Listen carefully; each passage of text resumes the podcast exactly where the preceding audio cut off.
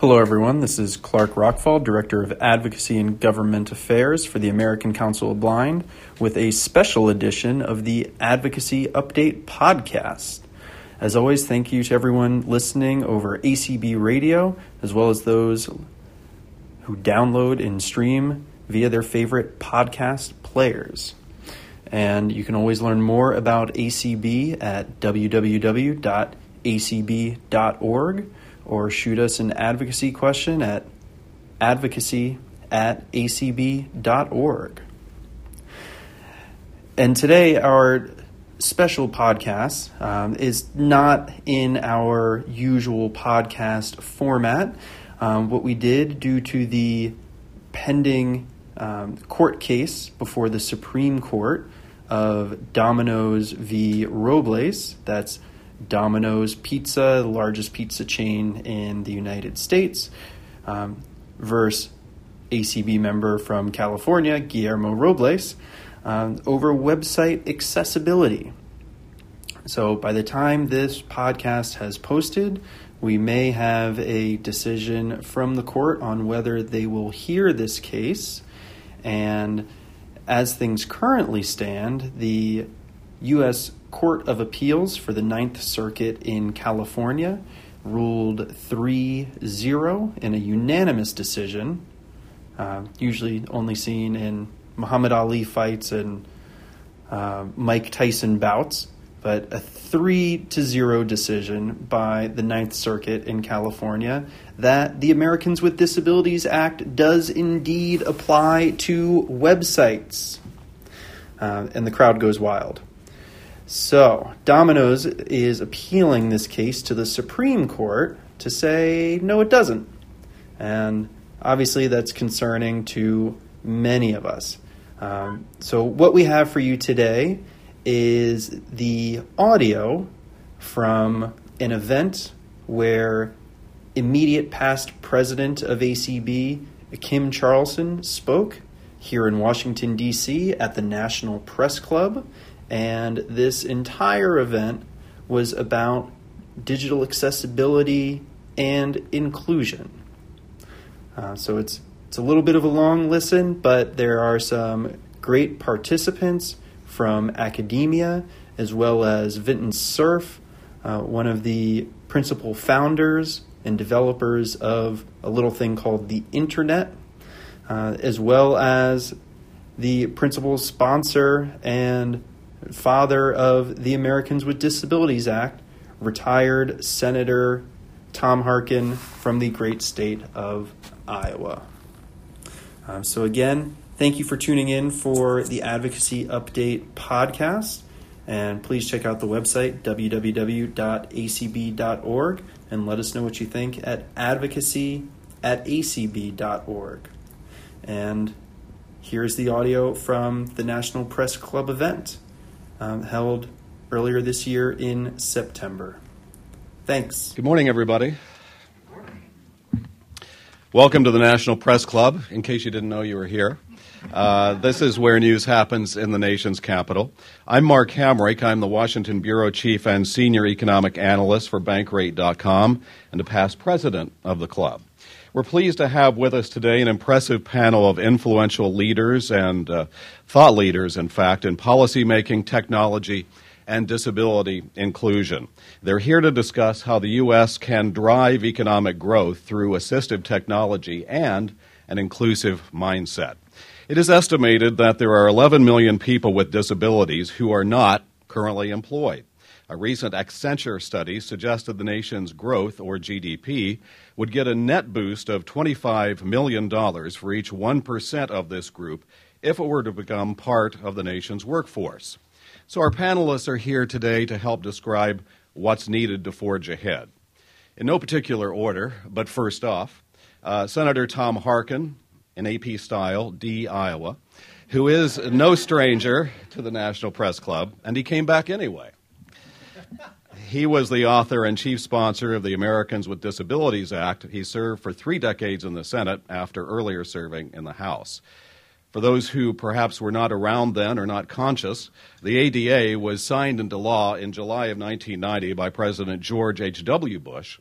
It is regarded as one of the nation's most comprehensive pieces of civil rights legislation that prohibits discrimination and guarantees that people with disabilities have the same opportunities as everyone else to participate in the mainstream of American life, including employment opportunities. We also have Dr. Vinton Cerf, winner of the U.S. National Medal of Technology and Innovation for founding and developing the Internet. Among his many honors is the Presidential Medal of Freeman, Freedom, the nation's highest civilian honor. How many people have heard of the Internet here today? well, we have a pretty smart group. Uh, Dr. Dr. Cerf is often described as one of the fathers of the internet, and I've often wondered who was the mother. But maybe we can. Okay, very good. We can we can explore that later. Uh, Dr. Greg Vanderheiden, professor and director of the Trace R&D Center, University of Maryland, and a pioneering advocate for access to technology.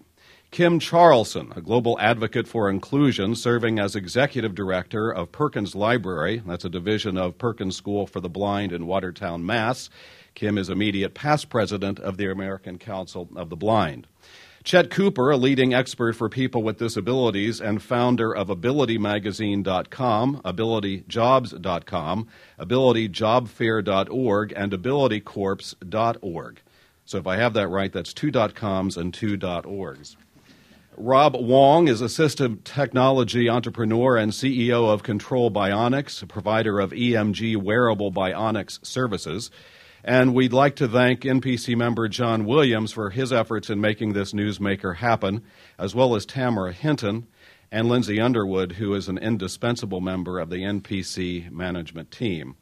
So, the way this is going to work is that uh, each individual on the panel will deliver an opening statement, and it's my job to make sure that the trains run on time. I know that sounds like an impossibility here in the nation's capital, home to Metro, but we do make it happen here in the National Press Club. So I'd ask each panelist try to keep their opening statements to five minutes. Uh, I did not bring a gong, so uh, we'll try to keep it civil.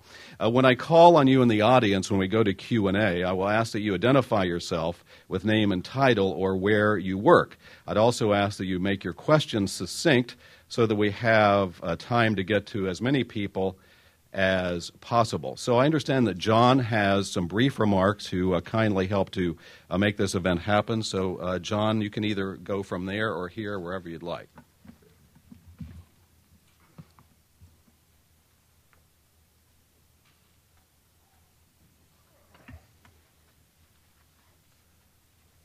Good morning. And before I start, I want to thank NPC employees Patty Powers, Lindsay Underwood, and Tamara Hinton for their valuable help in putting this program together. I've been in this field for 40 years, and I've seen it grow. And I've seen the power of technology. Uh, uh, I've seen people who were so severely disabled that n- n- nobody thought they could do anything. Technology changed that for them. And that's what these gentlemen will talk about today. I just w- want to leave you with this one thought. A mind is a terrible thing to waste. Senator, you can either go from here or up there, whatever you're most comfortable with. I'm used to standing. I understand, yes. Dangerous to let a former senator get a get a hold of a microphone. anyway, Mark Hamrick, thank you very much for having us here. Um, I only have one minor correction to what you said. The Accenture study said that for every 1% increase in disability employment, the GDP would be raised $25 billion, not million, 25. So 25 billion. I just, you know, you know, yeah, we're more, yeah, we're, our community is more important than just 25 million. Anyway, John Williams, thank you for your lifetime of leadership and writing uh, about abilities. Uh, Vinton Cerf, of course, uh, uh father of the internet. I, although we just had a brief meeting before this, and it did me a lot of pleasure to see him fiddling with his iPhone. I thought, oh boy, I don't feel I don't feel so bad after all. Greg Vanderheiden again at, from Maryland, uh, Kim Charleston, longtime friend at the who runs the Perkins Library, also the first woman president of the American Council of the Blind, and uh, of course Chet Cooper is here with uh, all the, with Ability Magazine for years. Uh, Rob Wong, who I met, uh, John brought him to one of my summits and met him and and got to know about his devices and what he was doing uh, with bionics. Well, okay, five minutes. That I, that doesn't count. Uh, so 29 years after the signing of the ADA, we look back. We said, you know, the ADA had four goals, right? Full participation, equal opportunity, independent living, economic self-sufficiency. Well, how have we done? Well, in the first three, not so bad we have made good inroads in participation, opportunity, independent living. We have made some really good progress. On economic self sufficiency, barely moved the needle. The unemployment rate among persons with disabilities in America today is about where it was 29 years ago. Think about this. Whenever you see an unemployment rate of 3.5%, uh, keep in mind that's among white Americans among African Americans, it's uh, two and a half times that. Among Latinos and Latinas, it's maybe about three times that. But even if you took 15% unemployment, that's just terrible. Think about it this way over 60% of adult Americans with disabilities are not in the workforce. That's right, over 60%. That is a blot on our national character. The Harkin Institute at Drake University has been sponsoring something called Harkin Summits for the last four years. Uh, the um, we've had over 600 people from 50 different countries. Our goal is very simple: to increase the participation rate of persons with disabilities in competitive integrated employment. Those are key words: competitive integrated employment. By that we mean not makeshift work, not sub minimum wage, which we had to get rid of, but I won't digress on that right now. Um, but in, in, in, same jobs as anyone else would have. Uh, and so uh, this is doable. Um, uh, and we ask that we double. Uh, I challenge everyone to double the rate of employment of persons with disabilities in 10 years by 2028. Uh, in other words, if you have two people in your workforce with disabilities, make it four. If you have 2%, make it 4%. If you have 5%, make it 10% in 10 years. Just put a goal out there of doubling it in, in 10 years. Now, the Accenture report that Mark referred to uh, that just came out recently, uh, which said the GDP would get a boost of $25 billion if we just had 1% increase in employment of persons with disabilities joining the workforce. They, they did this study over a four year period. They found that companies with inclusive workplaces on average had 28% higher revenue, double net income, 30% higher economic profit margins. You can go to the Accenture website and read it for yourself.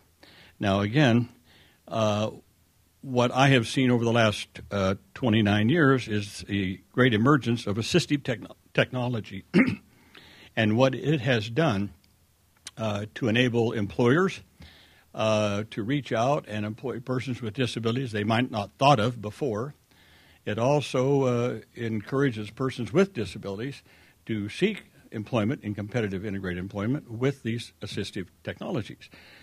Some of these are expensive, some are not. Uh, but it seems to me that businesses who would like to employ persons with disabilities, include them in their workforce, should have at least someone in their in their uh, in their community in their business to begin looking at what assistive technologies might be needed. Think about it as a business that wants to increase its profit margin and it wants to increase its sales or marketing, whatever, and they need to buy a piece of uh, uh, uh equipment or a software program to do that.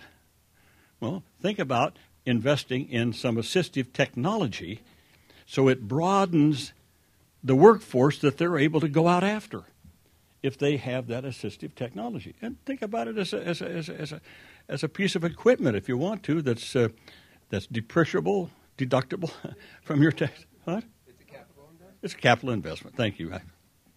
Not being a capitalist at heart, I didn't know that term. I didn't understand that term, Ben. no, that's all right. But everything from voice to text, text to voice, voice synthesizers. I brought with me a wonderful article was sent to me just from the Minneapolis Star Tribune. Now that I'm at the press club, I can talk about that. Uh, it just took place last week. Uh, it's Ali. Ahmed Ali has cerebral palsy, cannot speak, but used a speech synthesizer to give the graduation speech at the Minneapolis School District. It's a blessing, Ali said of his accomplishment. That was one of my happiest days. The 21 year old Somali American long had a yearning to speak in front of a crowd, but his voice never let him. That is, until he discovered the speech synthesizer. And for the first time ever, a speech through a synthesizer was given to the graduating class in Minneapolis. That's just an example, a small example, well, to him, a large example of some of the things that, that can be accomplished with assistive uh, technology. So, again, it's, uh, and again, I also want to add that assistive technologies, we have to think about it not just in terms of physical disabilities, deafness, blindness, mobility problems, but also think about it in terms of intellectual or developmental disabilities. Think about assistive devices for people with autism. Uh, that, thank you. but think about assistive for, for persons with autism or with Down syndrome or a lot of different developmental disabilities. There are incredible devices out there. I, I had a young woman who worked for me once when I was in the Senate, uh, uh, autistic young woman, and uh, and she had a device that uh, you know earphones that played uh, not music, some like what, what, do you call that? Anyway, it blocks out noise. And thank you. Who said that? White noise. Thank you. White noise. And she could do her work just alongside everybody else. So sometimes it's, it's, simple things like that. Sometimes it's more intricate. But I just wanted to say again, think about it not just in terms of physical disabilities, but uh, but all disabilities. And again, I will close on this, Mark. I'm sorry shouldn't give me the mic. Um, software developers. Uh, we've issued this challenge many times. Software developers, from the get go, ought to be thinking about how they make that software universally adaptable and accessible, rather than trying to come back at the back end of it to change some of the some of the some of the um, some of the things that, programs to make it accessible. So, software designers, hardware designers, from the very beginning, should be asking the questions how do we make this accessible to any person with a disability, broadly speaking? Thank you very much. And I will add that we are canceling the commercials for the balance of this hour, so everybody has eight minutes now. So, uh, Dr. Cerf, if you're next, you, you can either go there or here, wherever you'd like.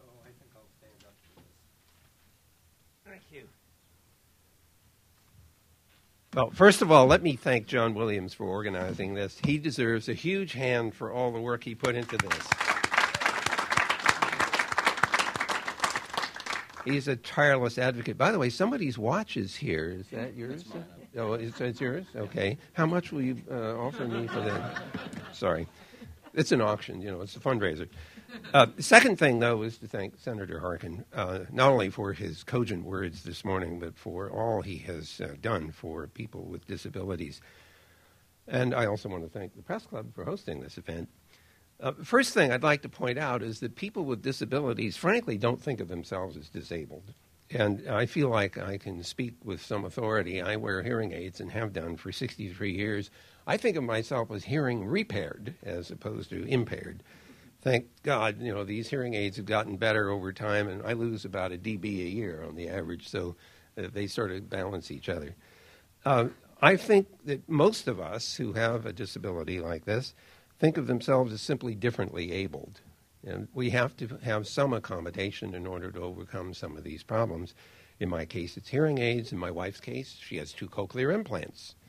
Uh, and I have other friends who have various assistive technologies that allow them to function uh, in the, in the uh, regular world.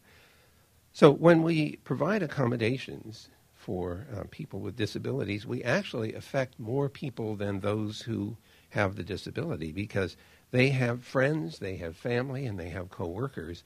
And those assistive technologies actually help all of those other people in addition to the person who is specifically using that assistive technology. And so we should remember when you hear statistics to multiply the numbers by the number of people affected by assistive technology whose lives are improved, who allow them to communicate with and work with people who are, have become accommodated. In fact, I think language is a big issue here. The term disability is already a troublesome term because it has so negative consequences and implications. A friend of mine decided that he would look for new vocabulary. He refers to cool abilities. And he points out, for example, that people who are on the autistic spectrum actually have the ability to work and detail better than many other people do. That's not the only example, but it's the point to be made here is that we should try to stop talking about disability and start talking about cool abilities, people putting to work things that they can do well. Uh, and that uh, raises another very important point. I think the senator would agree with me that not only uh, does putting people to work improve their personal economies, but it also improves their sense of self worth because they feel like they're contributing to the society that they live in. And it adds to the workforce, which is good for the country. And it also promotes diversity and out of the box thinking. And just think for a moment if you are disabled, I hate that word, uh, and differently abled, if you have to overcome something every day, think of the ingenuity that you put into that. And now imagine putting that ingenuity to work solving problems in general. People who have to overcome these problems actually have real out of the box thinking better than uh, some of the rest of us do.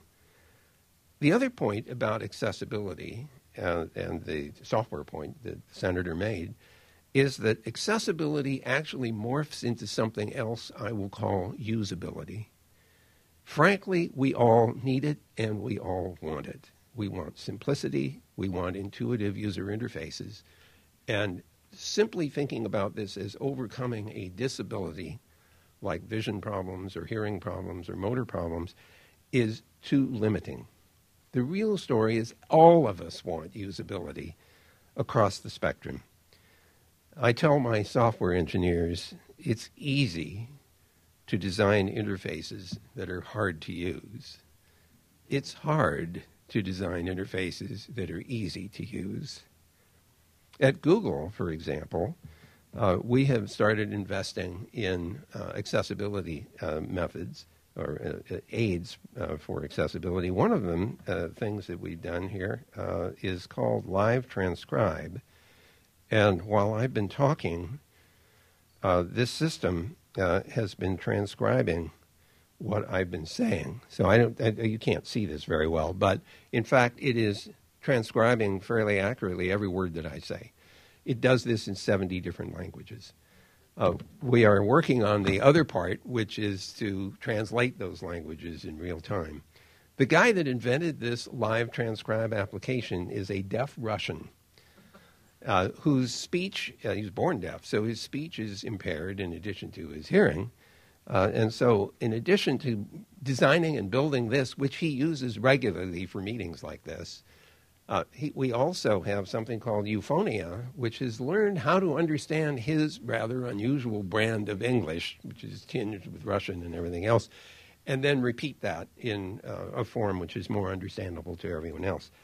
Those are just two examples of the kinds of things that, uh, that Google is using artificial intelligence and machine learning uh, to improve upon. And I have a colleague here who uh, will be able to stay for uh, the Q&A after I have to run off to, to the airport. So the other thing I wanted to mention is that uh, that there are people who are normally abled who become temporarily disabled. I almost wish everyone at one point in their life will experience a temporary disability because then they will have to overcome that disability for a period of time and appreciate what it might mean if you have to overcome that problem all the time for your entire life. So, breaking a leg and sitting in a wheelchair for six weeks might be a really good experience for people who don't entirely appreciate what it means to be uh, wheelchair bound. So I use that just as an example to say that um, it's important to remind people that they too may experience a temporary disability and they will appreciate any accommodation that can be made uh, to help them during that period of time. I think that Americans, I suppose I shouldn't pick on them, but let me, let me since I'm an American, I'll pick on myself. Uh, I think Americans have a relatively thin understanding of what disability means. And to illustrate this, I'll tell you an anecdote. I went to the airport once and I said, I'm hearing impaired. Uh, I may not hear the announcements. Can you please make sure that I get on the plane? And the nice little uh, gal behind the counter said, Do you need a wheelchair? so um, we need to help educate people about the range of disabilities. It's very important when I talk to my engineers about how to design uh, uh, technology that's accessible, that they understand that there is a range for all of these. You know, you have visual impairment, which can be fairly limited, glasses help, all the way up to someone who's totally blind. Similarly, uh, hearing impaired people or totally deaf people. So when you're thinking about how to design something that will work for everybody, you have to remember that it's a whole spectrum for these various conditions, and you have to think very hard about how am I going to make this application work across this, this final range. The last point I want to make is that education counts. And it's important that everyone get a good education.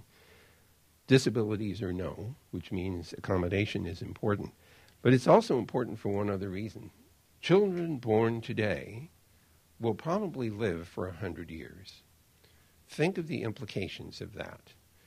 Think about the fact that the uh, smartphone was developed only 12 years ago, in 2007.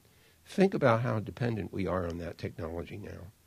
Think about seven decades of new technology development. Think about being relevant and competent for possibly a 70 year career. Don't you agree that you're going to have to learn new things in order to be productive and relevant? That means we can't use the model that we have been using, which is learn a while, earn a while, retire. It's going to have to be learn a while, earn a while, learn a while, earn a while, etc., etc., rinse uh, and repeat. So we'll have to teach people how to learn and to want to learn. Wanting to learn is tough because you have to learn something new. You can't keep doing what you were doing in order to have a successful career. You have to keep changing what you can do. So, internet may have a role to play. It's not the only tool for learning and education, but it's going to be important that people learn for their entire lifetimes. And that applies to every single one of us, disabilities or no. Thank you very much. Thank you, Dr. Uh, and uh, that gives new meaning to the phrase break a leg. You actually mean it. So. yeah. Go ahead. Um, I am unfortunately going to be uh, one who, um, as soon as the uh, technology catches up here, um, uh, speaks uh, about uh, problems that we're going to be having. So, um, in addition to the uh, optimistic note that we've been having, and for some reason we have lost our, our video. Yes, isn't it the technology that that fails? Um, not on both, and it's and it's also uh, seems to be uh, quite small. Uh, but at any rate, uh, that'll put you all at, additional advantage. Um, I want to talk about an emerging crisis that we have, and it's one of our own making. Um, while technology is enabling independence and employment and income uh, for some, uh, it's actually creating barriers for others. And this is a real problem. People who cannot understand and use our modern technologies they used to be able to get an education, they used to be able to be employed, and they used to be able to live independently without needing to understand and use the technologies. This is the world that we all grew up in, um, but that's not true anymore. We are creating a society that requires the ability to understand and use all of these technologies. And unfortunately, we are not designing the technologies to be designed by all much less usable by all. Now, we have made progress. We have some special interfaces. We talk about inclusive design strategies.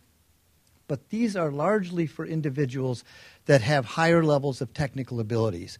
We talk about screen readers and how wonderful they are, and that they allow people who are blind to be able to use computers and do all these wonderful things. But if you look below the, the first layer, what you'll find out that these are people who are blind who also are good with technology.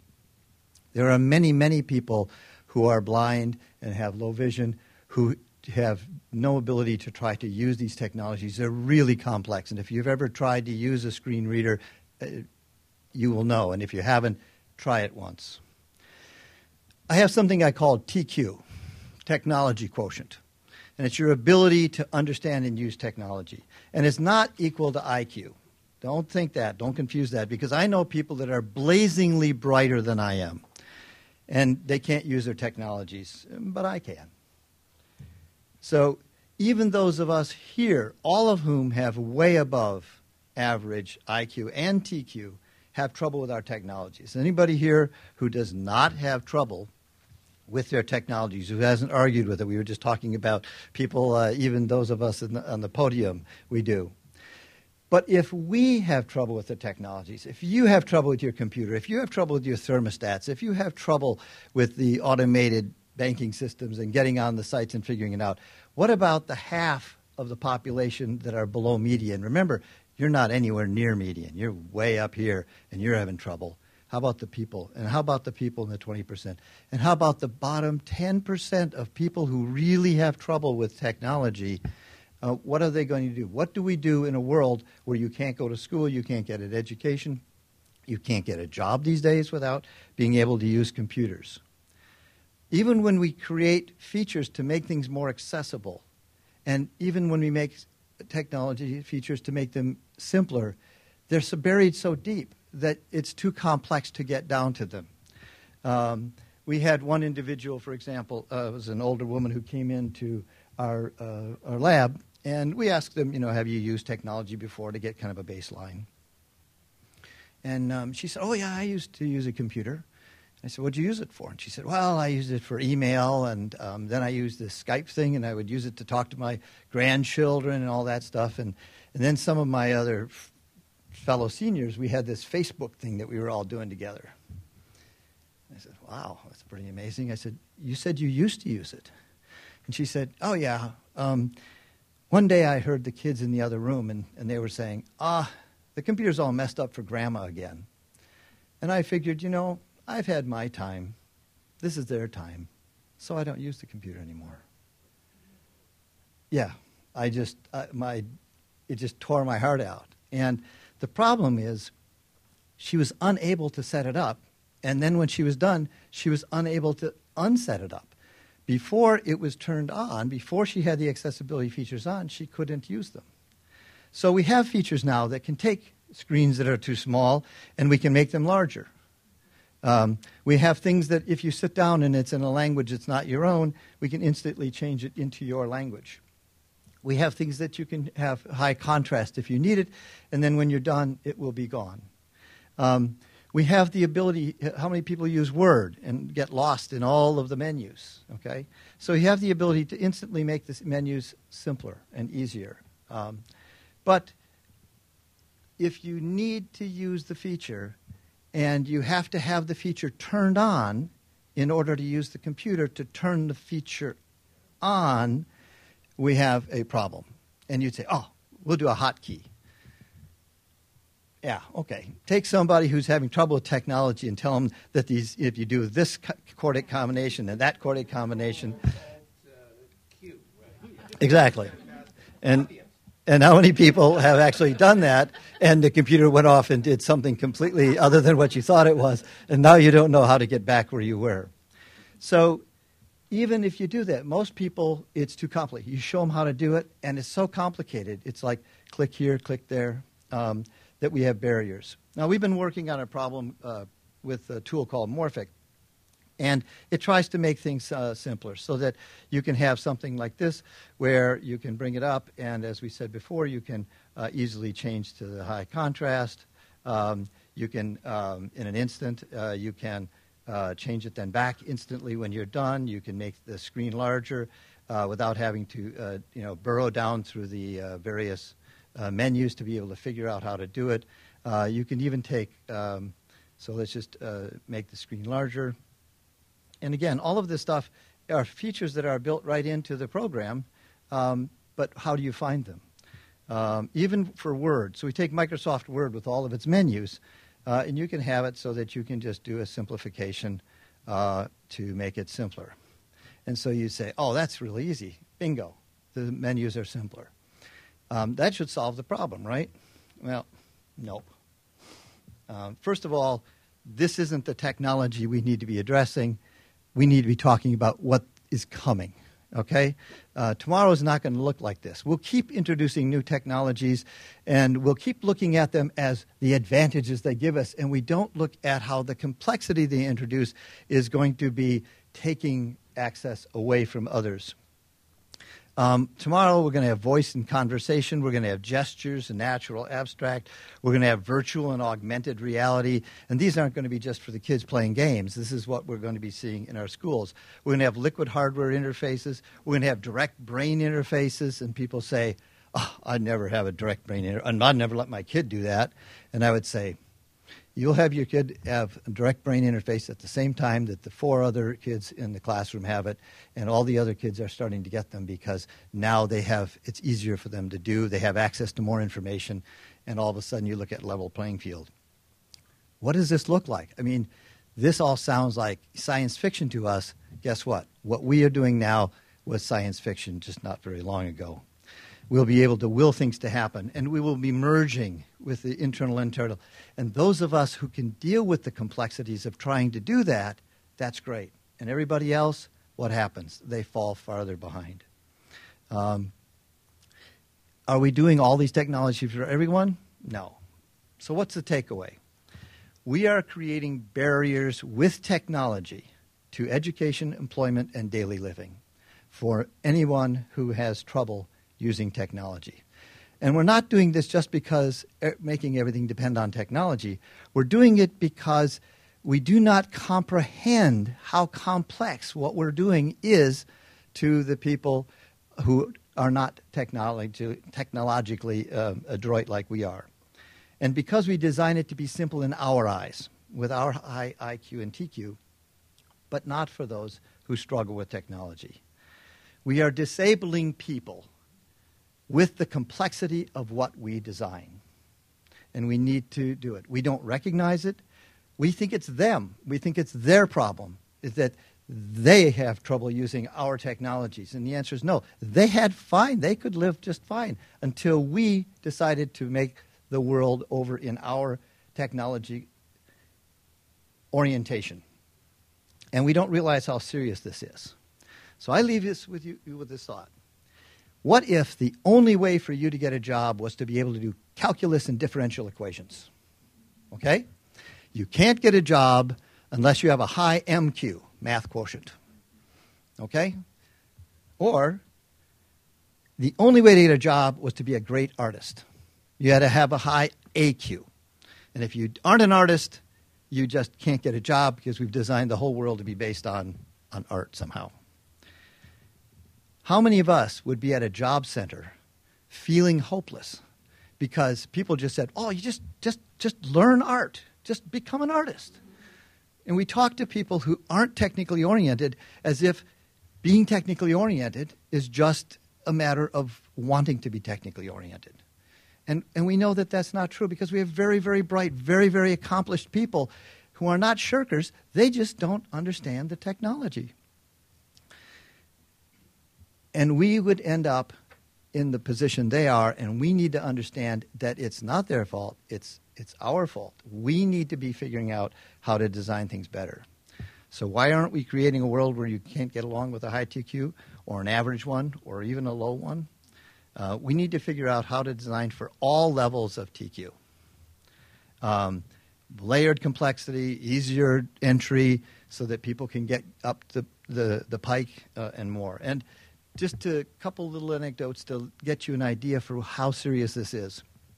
We were at a job center, and we walked in, and there's a person standing there looking at somebody sitting at a computer. Now, there's 24 computers lined up. They're all exactly identical, and they're all in identical cubes. And he stands there for 20 minutes, and then he leaves. And a few hours later, he comes back, and the computer's empty, and he sits down and he works at it. And so we came over and just curious. He said, uh, you know, why did you want to work on this particular computer? And he says, I know how to use this one. And you'd said, well, the other ones are like that. And he says, I don't know that. I just know that I know how to do this. We had somebody else who was squinting at the screen, and we showed them the way could make it larger. Oh, thank you. This is so much better. It was wonderful. I can do things so much faster. Come back the next day, they're squinting at the screen. And so we asked them, he said, Yeah, I know, but I was afraid I would break the computer. And so I didn't want to, to, to, touch it. And so we figured, oh, that's a job center, right? We hear the same thing at community colleges. We hear the same thing at the University of Maryland from the students at the University of Maryland who talk about when they use computers, they're very tentative about what they want to do. They only do the couple things that somebody showed them that they know how to do because they're afraid they'll mess up the computers. We really need to figure out how to make things simpler, or we are simply going to exclude people from our future world. Not just employment, and uh, many, many more people than we realize. Thank you.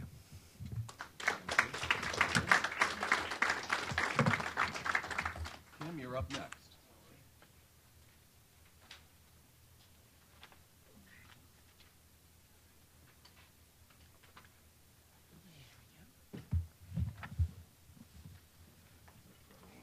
Thank you. Is the mic okay? Okay.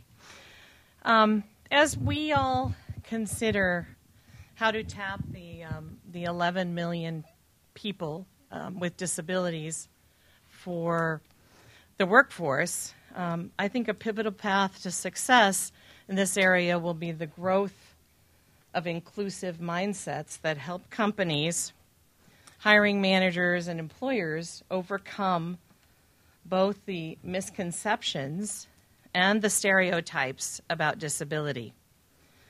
These invisible barriers um, can often be the hardest to overcome. You've heard about the, the technological barriers, and I think through information and education, there is hope to combat this problem. Um, at Perkins, where I work as the director of the library, we do many different things. And one of the um, projects that we work on um, in collaboration with the Harvard Extension School has um, we've developed a free edX course in which businesses and hiring managers learn how to identify potential barriers to the employment of people with disabilities particularly those who are blind and visually impaired. Best practices for recruiting and onboarding of people with disabilities, and how to improve the workforce accessibility and culture to support candidates with different types of disabilities. And this 12 week self paced course runs three times a year and it's free. So that's one way that Perkins is trying to attack this huge problem by using education of um, people who want to do the right thing but aren't quite sure how to go about doing it. You've heard several wonderful examples of you know the the technology aspect and, and while we recognize the societal and the attitudinal barriers mentioned, the digital barriers are a, a significant barrier for employment, particularly um, in my case and my experience with people who are blind. But people with all types of disabilities experience a range of challenges when they're accessing the online information for getting ready to apply for a job, finding the announcements, completing an inaccessible online application, which is how everybody does it these days, to the challenges of the interview process, to the experience of, if you're successful at landing that job, the onboarding process. Um, as an example, learning that the new employer you work for um, has a timekeeping system that's accessible to your assistive technology. I use a screen reader, which is software that allows my computer to speak what you see on the screen. And that provides me with, with the access I need to do the tasks I do every day. There's guidelines and best practices for the digital accessibility, um, and they've existed for decades. The World Wide Web Consortium developed guidelines, and they are included in the federal government Section 508 standards, which were refreshed in 2017 by the U.S. Access Board. Many companies have seamlessly integrated accessible universal design into their websites and mobile apps as a matter of course.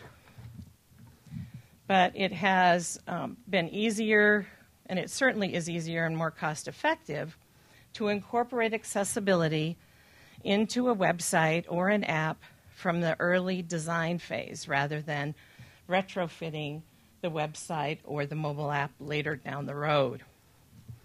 This makes it even more difficult to understand why companies like Domino's are fighting so hard to remain inaccessible for customers who are blind or visually impaired. companies should welcome the flexibility that they presently have to implement accessibility in a way that makes their products and services available to all consumers. Rather than settling for a quick fix, it is the best interest of all companies to ensure that all users have equal access to their products and services.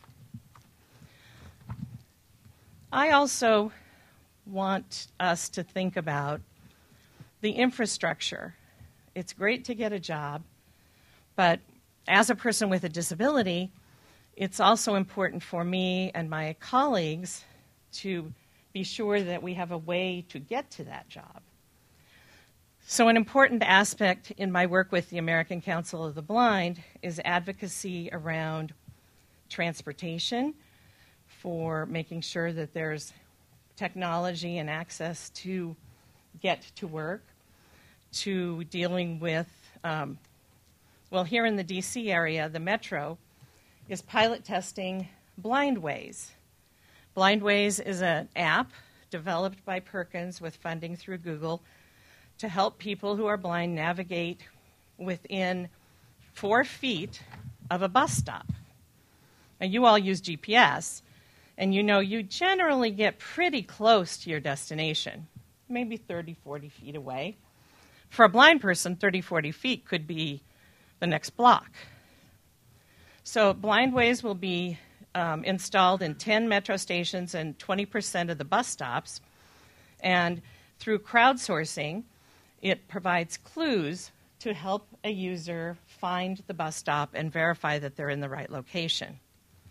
So that's a great use of technology to help somebody get to work.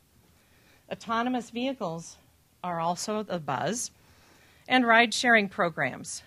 They both have the potential to help people with disabilities reach a new level of transportation freedom. And the crux of the success will hinge on the accessibility and flexibility of each vehicle's human interface communication ability. That's the vehicle's ability to recognize and communicate with me audibly while my blind or my deaf colleagues can use sign language interface or a text interface. What's most important and that the American Council of the Blind has been working on is developing the legislative requirements so that people with disabilities don't get legislated out of the opportunity to use autonomous vehicles.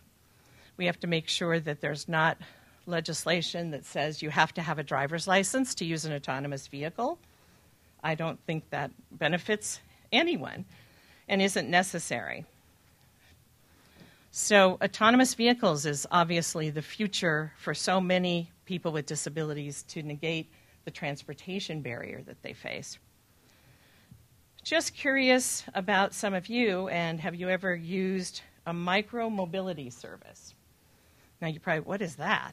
So, that's the fancy name for the bikes and the scooters that are popular in cities these days that can be a great um, asset when you hop on and zoom down the sidewalk, but can be also a tremendous obstacle for people with disabilities when they're left right in the middle of the sidewalk and become a barrier or dangerous for somebody, or the fact that so many people are being injured because they don't know how to use a micromobility device. So, my work, um, providing information access, my advocacy through ACB, all hinges upon taking all of these factors into consideration, making sure that the infrastructure, that the intranet, that our assistive technology, that the transportation network, the autonomous vehicles, and the micromobility devices are all there doing what they need to do to increase the opportunities and the accessibility for people who have disabilities to work in our workforce. Companies that improve their inclusion of people with disabilities over time are four times more likely to outperform their, their peer companies, and that is a good thing, like diversity and inclusion, and it's absolutely good for business. So, thank you. Next up, Chet Cooper.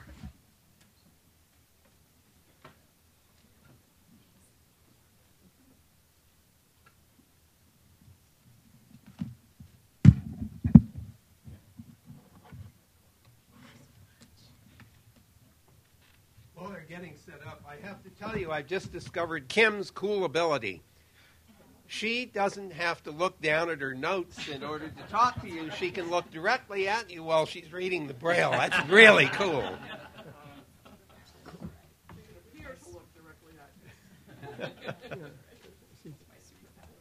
I like to add, uh, among the 11 million people with disabilities unemployed in this country, statistically, you know, are these, you're looking at a Thomas Jefferson, you're looking at great minds. Okay, and um, we need to think about that. We need to think about the minds that are being wasted because people don't want to hire people with disabilities. No, go ahead, John. No, I'm done. Again, thank you, John, for, for putting this together.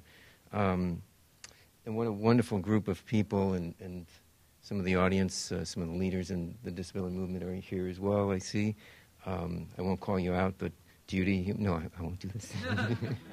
um, so, uh, several things happen with the way I, I, think, which is not necessarily the best thing.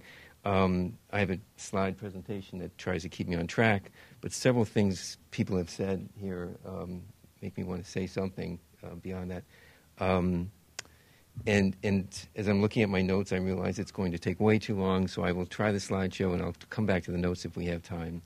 So, um, if everyone here, I'm going to um, talk a little bit about this unconscious bias. Is everyone familiar with unconscious bias?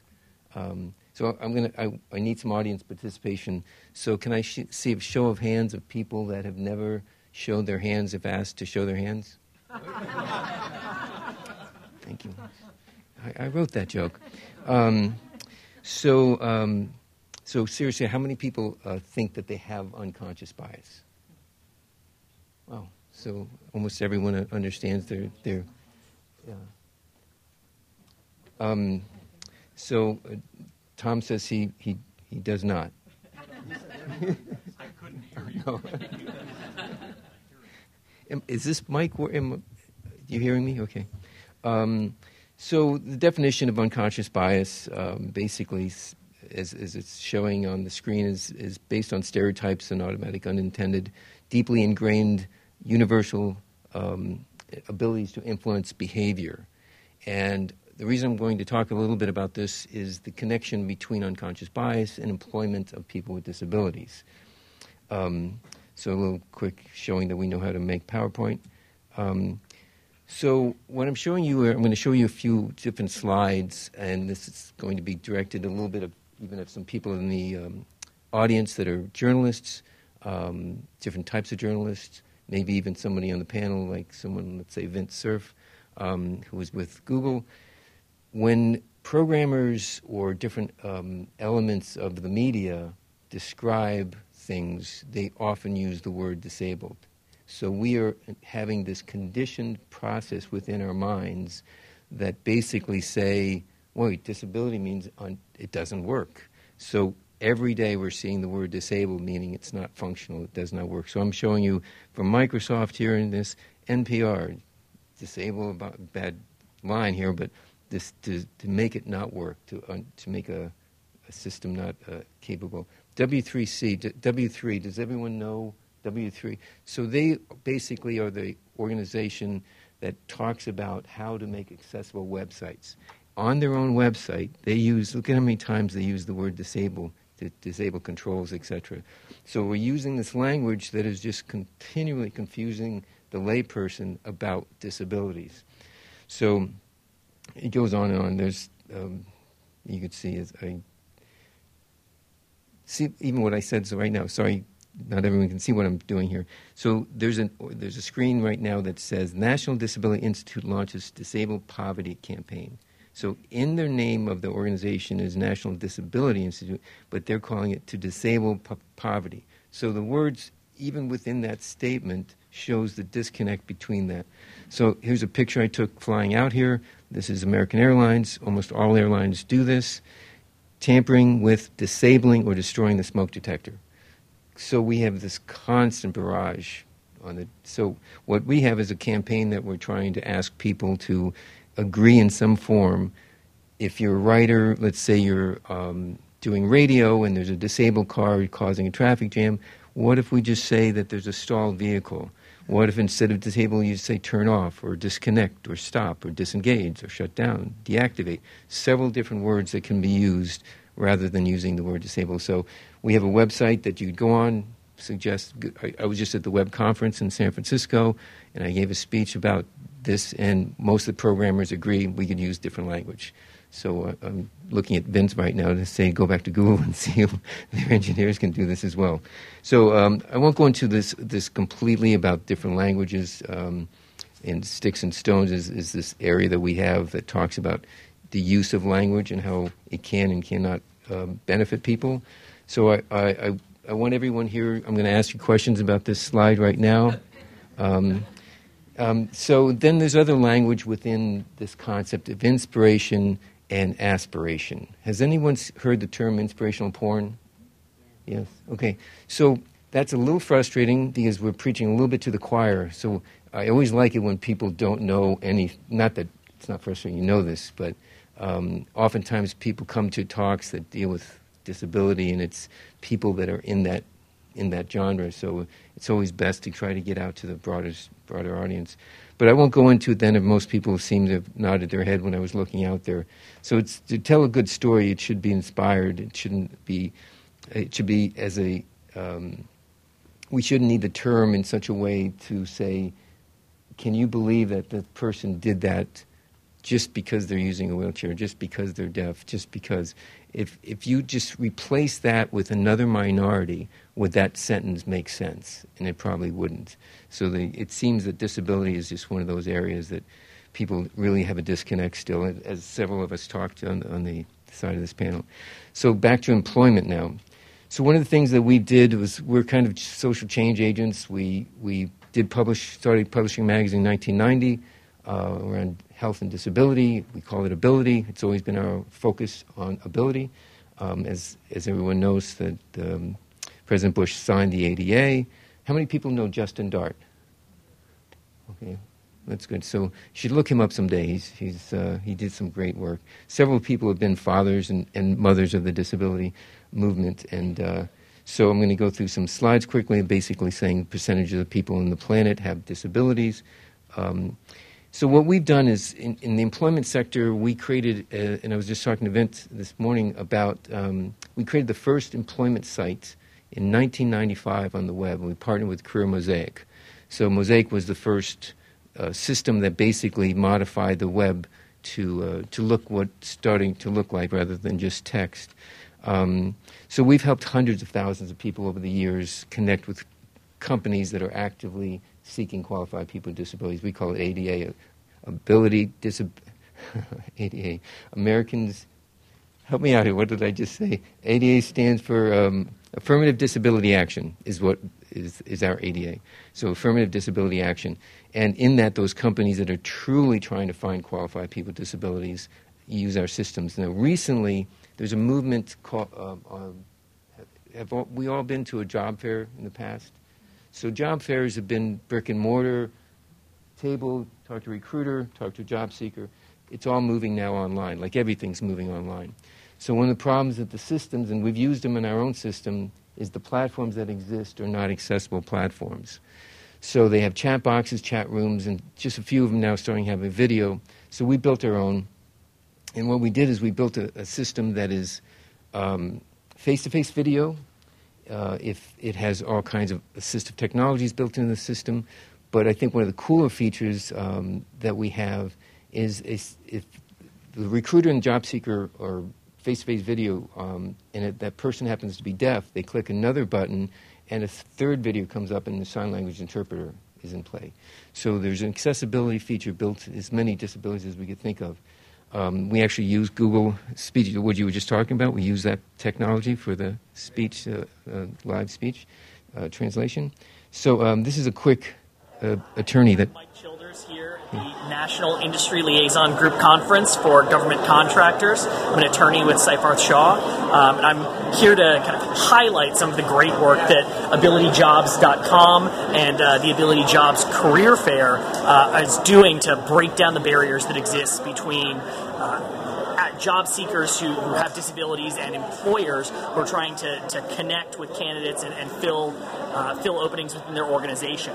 So the, the AbilityJobs.com uh, platform creates a, a very easy user interface, um, both to uh, kind of list your jobs and connect with uh, with, with uh, qualified applicants with disabilities, um, and then also their uh, their job fair page allows uh, allows individuals to, uh, to, to connect with job seekers who, who have disabilities and, and uh, kind of overcome accessibility barriers by connecting, say, individuals who are deaf with an interpreter and allowing for the, the career fair to proceed in a way that, that prior to this would have been unheard of. Thanks, I'm signing off. Um, so he was a young attorney that works on disability employment issues with his law firm, and he happened to just come by our booth, and he just did that on the fly. So that's why it's kind of rough. And um, but he just got it immediately, and he was so excited. And, I, am the one who was filming that on my phone, and I angled it the wrong way, but technology. Um, and so this the uh, other thing that's really cool about our platform is that if uh, we always had more job seekers uh, than than time for a career fair. So what we decided to do was allow a video post for any person who didn't get to speak to a recruiter to um, do a three-minute video that goes right to the recruiter. And, and um, so we've had our, some of the clients we've already had have been Facebook and uh, just some very large uh, entities that have been using the system to recruit and, and, hire. And so this is a quick mm-hmm. example. I have a degree, a bachelor's of science in. Uh... So I won't go through that, folks. Um, how do we stop? Somebody, somebody stop me. Um, so the, um, the, so that person uh, left a job, uh, left her video um, post, and, and she did get employed. We, we followed up with some of these people um, to see how things were working for them, and uh, so a lot of, grati- lot of gratitude from the system that have they've never seen before. So the next quick video, if you noticed in my intro, I had a couple dot coms, a couple dot orgs um, mentioned.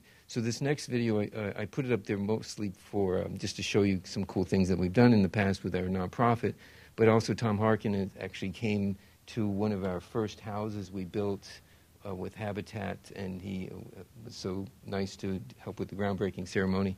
So that next video you're going to see is just a quick little blurb of um, our Ability House project that brings volunteers with disabilities to help build homes for families with disabilities.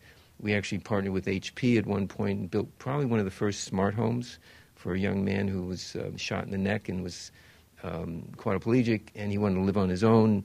And HP came in, and this is back in the 90s, uh, and built a, uh, house that it was voice activated and, in, many of the systems that existed that we built into it. From um, so this next really quick little video um, does that. Just and again, thank you, Tom Harkin.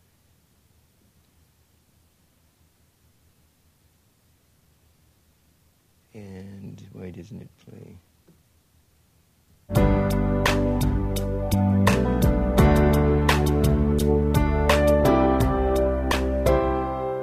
There's been a, a big push nationally um, to create some resources to, to help organizations that use volunteers understand um, and, and be able to have some tools to to be inclusive, to let everybody be able to come and volunteer and use whatever talents he or she has.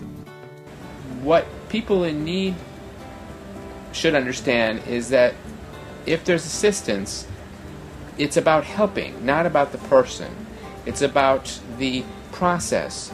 It's about the hope that things will get better or easier for those in need, despite whatever they are, that are, are the people who are helping out. Uh, just as you have disabled individuals building houses for disabled individuals, how much better can that be? It's important about giving and taking both ways, not about the person, the, the disability. So uh, everyone recognized the voice or, or the image. Uh, that was Marlee Matlin, um, and um, so, and the person, if maybe um, um you couldn't recognize what was happening. Uh, some people definitely. There's volunteers building a house. One of the volunteers has no arms, and his he uses toes for everything, but his toes are so strong that he was using a power saw and cutting some wood um, uh, with building the house. Um, you don't want to shake foot with him, um, but it's really he's really has a powerful um, grip, um, and he's a musician. He plays guitar with his feet. Um, and so, uh, so the takeaway basically is, um, the, if you want some questions, hopefully you do. Um, on the side here is Shelley, who's with Ability. Um, hopefully, you can talk to her and, and, get some information. And thank you, everyone.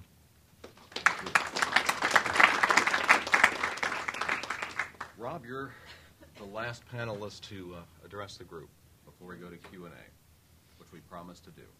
Thank you very much.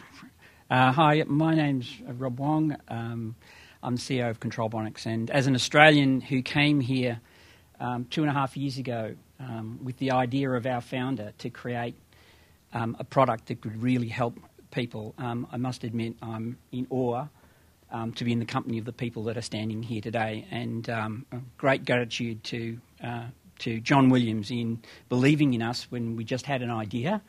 Um, and now, as I stand here today, we have um, a product that Medicare, um, the VA, and Medicaid support as a product that helps people communicate in the most severely severe state.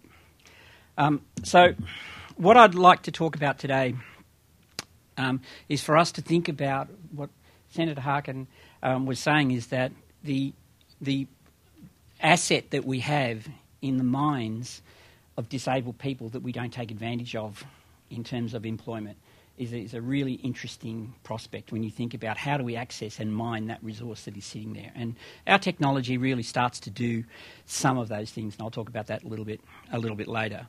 Um, but I really want to um, focus on sort of why, um, what are the macro trends, and I'm really, really positive about where assistive technology is going into the future for disabled people. Um, I think to date, a lot of the technology has been focused on welfare systems almost in terms of just keeping basic people. Um, basic communication, but not even thinking about how those skills and that assistive technology can be translated into economic value. And I think we're at that at that point now where these things are really, really starting to happen on a, on a major scale. And if I think about the, the really macro trends that are going on, we're seeing fantastic development of assistive technology coming to the fore to help people in a whole range of different things. We've got cochlear, cochlear implants. We've got um, new devices which are assisting blind people. We've got apps that are now starting to develop to assist people that are happening. We've got our technology which is allowing people in the most severe um, disability to be able to control a computer and, in, and get in charge of their destiny.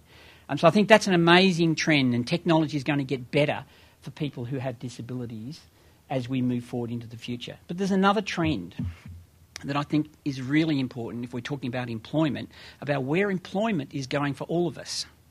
And where are we seeing it? We're seeing that manual work in lots, in lots of ways is going to change into the future.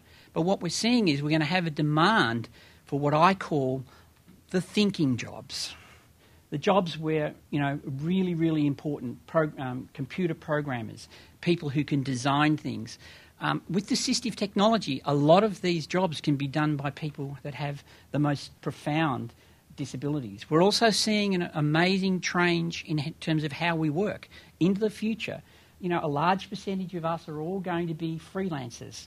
We're going to be able to, to, to shop our work around based on our skills. We're also, that means that we're going to be working from home. And our technology is already coming home and allowing us to be able to, to work from home. Um, and I think that's great news for people who, who are disabled because we can start to peel away all of those stereotypes that we've been talking about. Mm, I don't know whether I'll employ you because, I'm not going to say it, but um, I think I'm going to choose someone else. Sorry, you didn't get the job. Whereas I think that the talent that is sitting within people um, should not be wasted. And I couldn't agree more with John that, you know, a brain is, is almost the cheapest resource you could ever get. And yet, so many people in this, in this world are just said, sorry, because of your physical disabilities um, or whatever it is, we're just going to put you off to the side in a scrap heap. And I think that is the greatest shame. And certainly, in terms of our company and what we saw was the, the potential and our founders' um, vision for our technology um, was that we could do we could do that for a whole range of different people. So our just quickly, our technology is an EMG based technology where I think about the muscle that is that is moving beyond underneath this watch, um, and I can control the computer.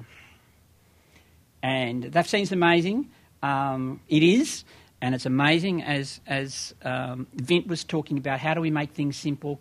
Um, we have to think about how we can think, make things accessible and simple. But the, the key point that I want to make is in terms of what we're doing. I want to talk about who we've helped. Um, we have a gentleman in New York City who has Lyme's disease, which means that he's totally incapacitated. He is a C programmer, and he uses our technology to be able to control a computer. He supports his family. He works for an electrical power company, um, and he's able to support his family. And I think that's one of the great opportunities that we have for someone like that. But to see him in a room, um, you'd say, how can this person even live, let alone have a job that supports two, chi- two kids? And we know that he can do that. Um, I've also got in the room asked to come along um, one of our clients who, um, who is, is over here to, to my left. Hi, Jessica. Um, Jessica Nielsen um, is a user of our product and um, about 18 months ago now, I think it was, Jeff, she had, a, had a, a, bacterial infection which led to a full stroke um, at the base of her spine, leaving her um, severely disabled in terms of her motor functions. Um, great mind, sassy, all that sort of stuff, but incapacitated in terms of her ability to be able to control computers uh, or be able to function normally. And with our device, this young lady is able to text her friends, she's able to study um, and, and, be able to control um, her life. And she has the potential to go back to university. So, and, and finally, I just want to talk about one thing. Uh, we have another child who's a seven year old, um, eight year old child in New York City who has SMA, and she was looking at not being able to go back into her upper class with her normal classmates because she couldn't communicate. Without advice, she's been able to continue to go up in her class, which means that she keeps, she keeps her education, she keeps her economic opportunities ahead of her as she grows up. So, in, in, in finally, in, in, closing, and I understand we're very short on time, um, I really want to say that, you know, with assistive technology, we have to get it in the hands of young kids. We have to make sure that they don't fall off so that they can have the education that allows them to succeed into the future. And I think if, if there's one message I would like to leave you with today, it's about that. And we think about getting assistive technology in the hands of young kids. Don't allow them to be pushed off to the side. And I'm confident that if we do that, the jobs and the assistive technology as they grow up will be there and we will take advantage as a country um, of all that economic value. So thank you very much for your time. Really appreciate it. So it occurs to me that any one of our speakers today could have probably uh, addressed you for the full hour. Uh, so it was uh, good to have the full range of uh, perspectives that everybody brought to the conversation today. But now it's time for you to participate in a dialogue. So uh, we'd like to uh, offer you the opportunity to pose a question. So we're, we're now at 15 past 11. I think the intention is to be out of here no later than 11:30. So. Um, yes, go right ahead. And if you wouldn't mind, please identify yourself before you ask the question. And if you want to ask it of a particular person, let us know who that is. And here comes a microphone. Um, my name is Judy Heumann, and I'm interested in knowing from those of you who are involved in design whether or not you have disabled individuals that are a part of your teams who are not technologically advanced, looking at the question and the points that Greg made so eloquently.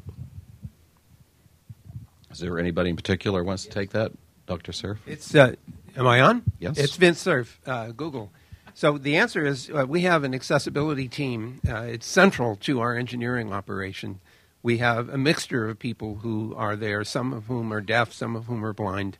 But the more important point is that we don't have the full spectrum uh, at Google, and we need to have more input from people with the full range of uh, disabilities so we can test uh, how well our interface designs are working. So we also go outside to companies like Level Access, for example, among others.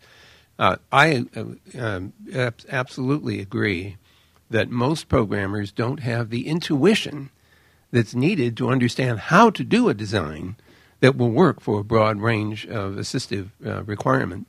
And it's it's developing that intuition that's so important. I keep hammering on the door of the D school at Stanford, the design school, saying you should have a full program of uh, teaching people how to think through the early design stages to make things easily accessible uh, for everybody. So we're nowhere close to where we should be, but I can say events like this and others are drawing more and more attention to the fact that this is a really important fundamental design issue, and it's not about sprinkling accessibility pixie dust on top of an existing system. John, you wanted to this is really an issue beyond accessibility in relationship to disability. I think it's an issue of people who, for whatever reason, are not able to use technology effectively. And looking at this from a universal design perspective, if we get it right with the requirements to ensure that people who have additional accommodation needs can get those addressed. But I think really we're not necessarily just talking about employees. We're talking about people who can be paid to come in mm-hmm. and really work as things are being designed. Understood. Good point. John, you wanted to pose a question, I believe? Yeah, I just have a question based on my experience. How many people in here with a disability have been told face to face, "You, I won't hire you because you have because you stutter or you're blind"? Would you would raise your hands? Has anybody been denied? Wow. Oh, can we get a microphone over here? Hang on one. So everybody, we want to catch this on. I'm Shelley Roy. I'm with Ability Magazine. I left a job once because every time I came in, they said, Oh, it's Tuesday again. What are we going to have, have you do? And it made me feel like because of my barriers, that, that was why I didn't have a job. I had it happen to me at least two dozen times in my life, uh, up till maybe 35 years ago. Let's go to another question from the audience right here in the front. Thank you. My name is Jeff Meer. I'm the U.S. Executive Director for Humanity and Inclusion, which is a nonprofit that serves people with disabilities in 60 countries. Um, delighted to be here with all of you and uh, very inspirational. I have a comment that leads to a question. My comment is that while it's wonderful that a lot of the technologies that we're talking about today are being created and marketed to very large corporations, you know, the Googles of the world, the Facebooks of the world, et cetera, we have to remember, and this is particularly true outside the United States, that more than 95% of all wage opportunities are in small businesses or among the self employed. So while it's super, super to have companies like Accenture coming on board and you know the very largest corporations in America taking inclusion as seriously as they do, what can be done to improve the access of small companies particularly those where the barriers to acquiring even the simplest technologies can be daunting uh, for entrepreneurs who are just starting out with very little capital. What can be done to to change that Great part question. of the I think we get it. Anybody want to take that? Anybody want to step up? Yeah. Two things. Um, thing to actually You work. got it. There we go. There you going. go. Um, two things. Uh, one of them is uh, internship programs. Um, that a lot of small businesses are scared to death to hire someone with a disability because what if they don't work out?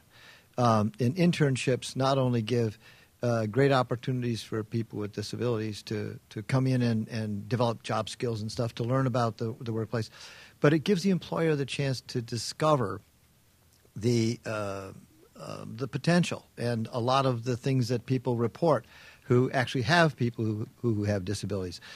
But up front, I even had one employer said I would never hire somebody with a disability, and I said why? And he said, well, because I could never fire them. And I said, oh, if they can't do the job, that that you know that's it's okay to let them go. And he said, no, no, you don't understand. If I hired them, I would feel so bad when I fired them that I would never be able to fire them. So I will never hire them.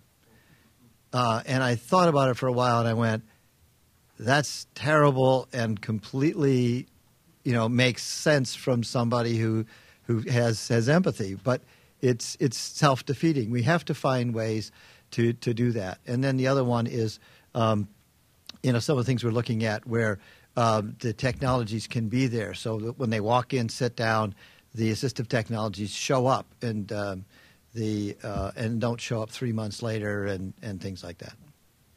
Okay. Yeah, go ahead.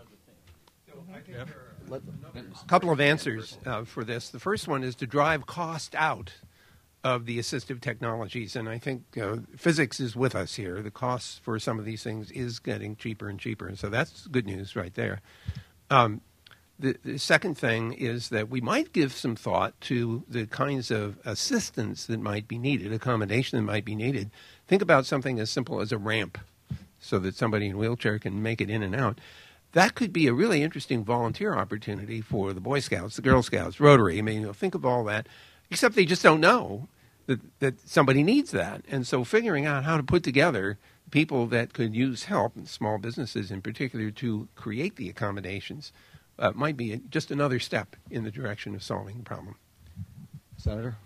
Jeff, the only thing I would add is that uh, uh, thinking about a, a small business person starting a small business, a coffee shop, something like that, a person with a disability, first hurdle is capital. capital again. Money, getting a loan uh, over a certain period of time. Uh, accessibility to banking facilities is a big hurdle for someone with a disability. Uh, we need to do a better job with vocational rehabilitation and others around the United States to provide that kind of support.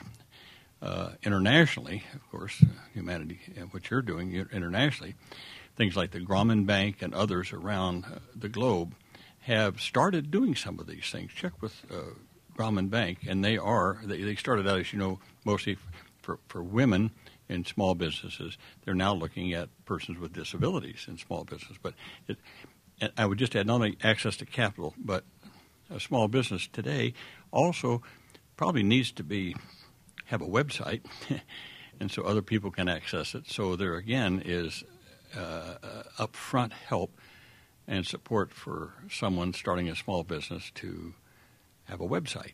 Uh, I always use M's Coffee Shop. You, I don't know if you heard me talk about M, Emily Hillman.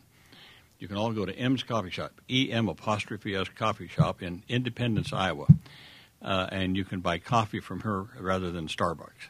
Anyway, it's I just say that, but uh, but again, the help to set up a website so that she can market her products on a broader basis than just in the small town.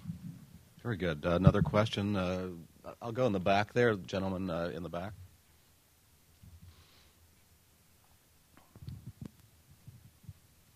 Thank you. David Sparkman, uh, EHS Today, Material Handling and Logistics, and Industry Week magazines. Uh, two questions, uh, very quick. Um, one, which is rather large, is Is there a central website or location where a lot of this information can be easily accessed that you all were talking about today? Or is it still spread all over the place? And secondly, uh, when can reporters who use paper and pen at events like this have access to live tr- transcribe? Good, good questions, Dr. Cerf. Those sound like almost an opportunity to promote Google products. so actually, Live Transcribe is a, is a free app. You can download it and put it on your mobile. And so uh, deaf people, including my wife and I, uh, often uh, will just put it down on the table in the restaurant and uh, use it to assist our ability to hear. Um, but uh, I'm sorry, your first question, though, was whether there was a, a, central place to get all this information. There probably is not. Google search can help you find an awful lot of stuff, but it will tell you there are 25 million sites that have all this data. Uh, it might be really an interesting challenge for some of the people running uh, nonprofits who are here today, either uh, in the panel or in the audience, to think about how to aggregate more and more of that information and make it easier to find uh, it's pretty clear that uh, the availability of that information could make a big difference, especially for employers that uh, are unfamiliar with what's available uh, to achieve accommodation. Chet has another uh, point there to make, and then we'll get one last question in. So, okay. um, hi. Everybody's going to chime in here. So you actually can go to abilitymagazine.com. That's abilitymagazine.com. Um, and we uh, have different articles. Uh, we will be posting something about this, but through that, Senator Harkin, for example, has written for 14 years a column in the magazine, so you not only can learn so much about his great work over the years, but um, we have an article uh, of, um, with Rob. Uh, we um, John has written several times in the publication, um, so they're not that we purposely aggregated this information, it just so happens because the magazine is what it is. Uh, it's been around for 30 years. It does grab content and produce content. Um, so that is one source, and it also will show you directions to the employment site uh, sites that I had mentioned earlier. Yeah, it's hard to find one site, um, as he said, other than, than Google search, which gives it to you all plus everything else in the world too. Um, uh, because you talked about so many diverse topics today. Um, for the technology parts, um, there is, uh, first of all, abledata.com. It gives you just assistive technologies in general. Um, there is the unified listing, which is uh, done as part of the global public inclusive infrastructure, uh, and that's ul.gpii.net. Um, and uh, that brings together a, a, really concentrated anything about information and communication technologies and with much richer sort of searching and, and, and notifying capabilities. And then there's the developer space. Um, if you go to gpii.net, you can see both of those. Um, and that brings together stuff for people who are developing uh, technologies to make them more accessible. Um, but we talked about uh, you know unintentional bias, or, and we've talked about a lot of different things today. So I don't know that there's one site for that, um, but um, I it would be really great if we could talk about having something which was uh, a site, a, a curated uh, a site that would get, take you down to where the, the good information is, or even that would have uh, search phrases you could click on that were pre-canned because people don't know how to search on Google. They search for disability and employment, and they get you know gazillions of, of, of everything, including ten thousand people you know in, in chat rooms. Um, but there are ways of structuring them, and that's something that we should be uh, working on as a field, I think. Okay, we'll have time for one final succinct. comment? Yeah, absolutely. You haven't heard from me. I got to Yeah, speak thank up you. too. so, thank you. And uh, as a librarian, I just have to say, Vint, don't listen. You don't always find the answer on the internet. So remember, librarians are your friend, Yes. and um, ask a librarian, a good reference librarian, or the um, information accessible information referral site that um, Perkins is a partner with called InfoEyes, I N F O E Y E S dot org, where a librarian will take care of your information requests and send you information and articles and journals. So um, remember, librarians, we we know answers too. That's a great point. That's a great point. Final question. Uh, thank you, Mark. My name is Greg Schuckman. I'm with the University of Central Florida. And, and first, thank you to the club for, for doing this. Um, Senator Harkin, I've been living with MS for 20 years. So thank you for the leadership you've given with the ADA. M- My question, and this is kind of the global question for everybody, uh, although Senator Harkin certainly refers to you.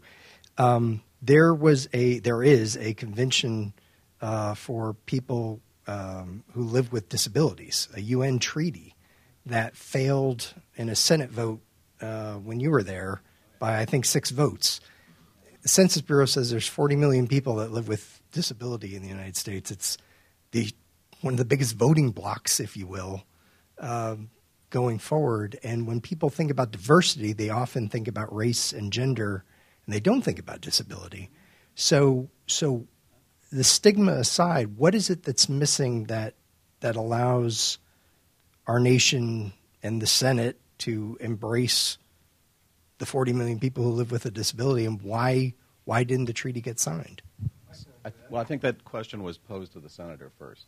Senator, Does somebody else want Senator, why don't you chime in first because John's going to have the last comment. Well, uh, the CRPD lost uh, uh, because well, I can give you the whole story, but I'm not going to give it. It lost because there are certain senators who still believe in the black helicopter crowd. The UN is coming to take over. They're going to control things. Uh, there was uh, some uh, uh, input from the right to life movement that somehow it was going to encourage more abortions. Uh, uh, all kinds of misinterpretations of it that got out there, but it was basically uh, uh, some senators just feel that if they could have their way, they would do away with the United Nations. They don't think we had to even belong to the United Nations, and so they were able to, uh, I think, instill a lot of fear uh, in their fellow senators that if they voted for it, they would get a primary op- opponent from the Tea Party. That all happened at the same, uh, and that's why it came down. We tried to bring it up again later, but it only took one person to object, and Ted Cruz always objected to our bringing it up. So, but I will say this: there's there's a misconception that the CRPD is is for us dead. You know, I forget every nation in the world has signed it. I think there's only four or five maybe um, that haven't signed on.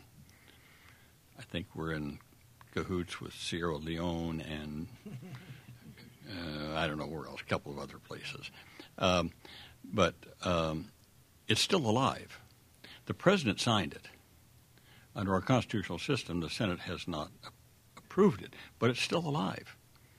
As you know, recently we just approved a, uh, a, constitutional uh, provision that was adopted, I think, under Thomas Jefferson, if I'm not mistaken. He signed it. It was never approved by the Senate, but it was recently approved because it was alive all those years. So it's still alive. All we need is the right Senate, and uh, it can be ratified.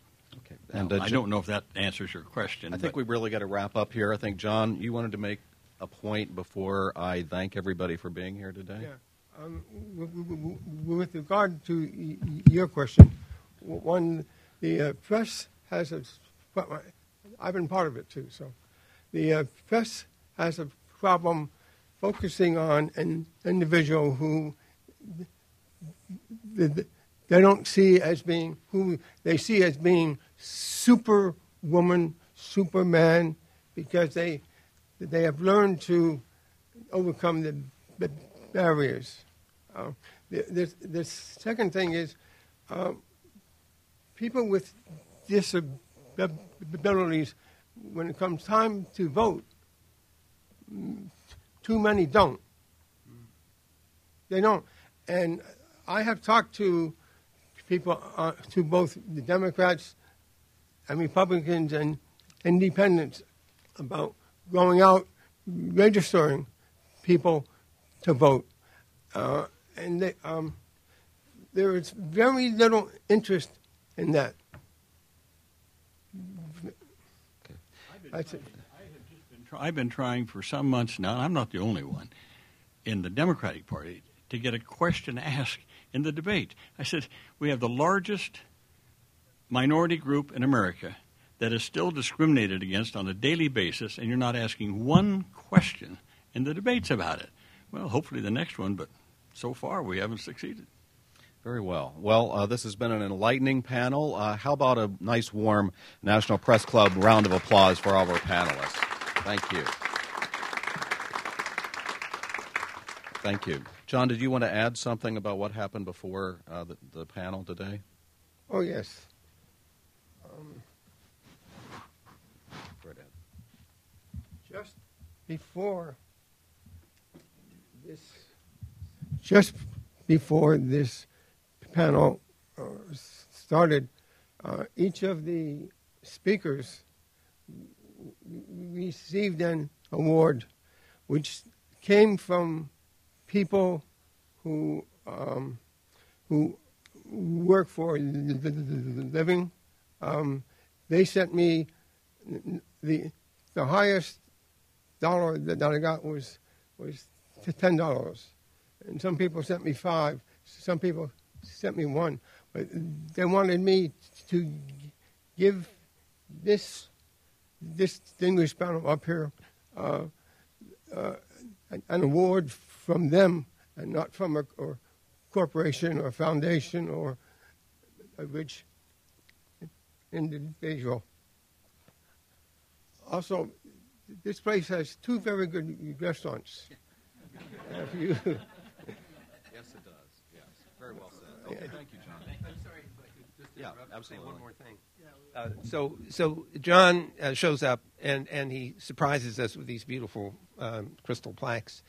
So we got together and we gave him one too, because he really earned it. That's great. Okay, thank you.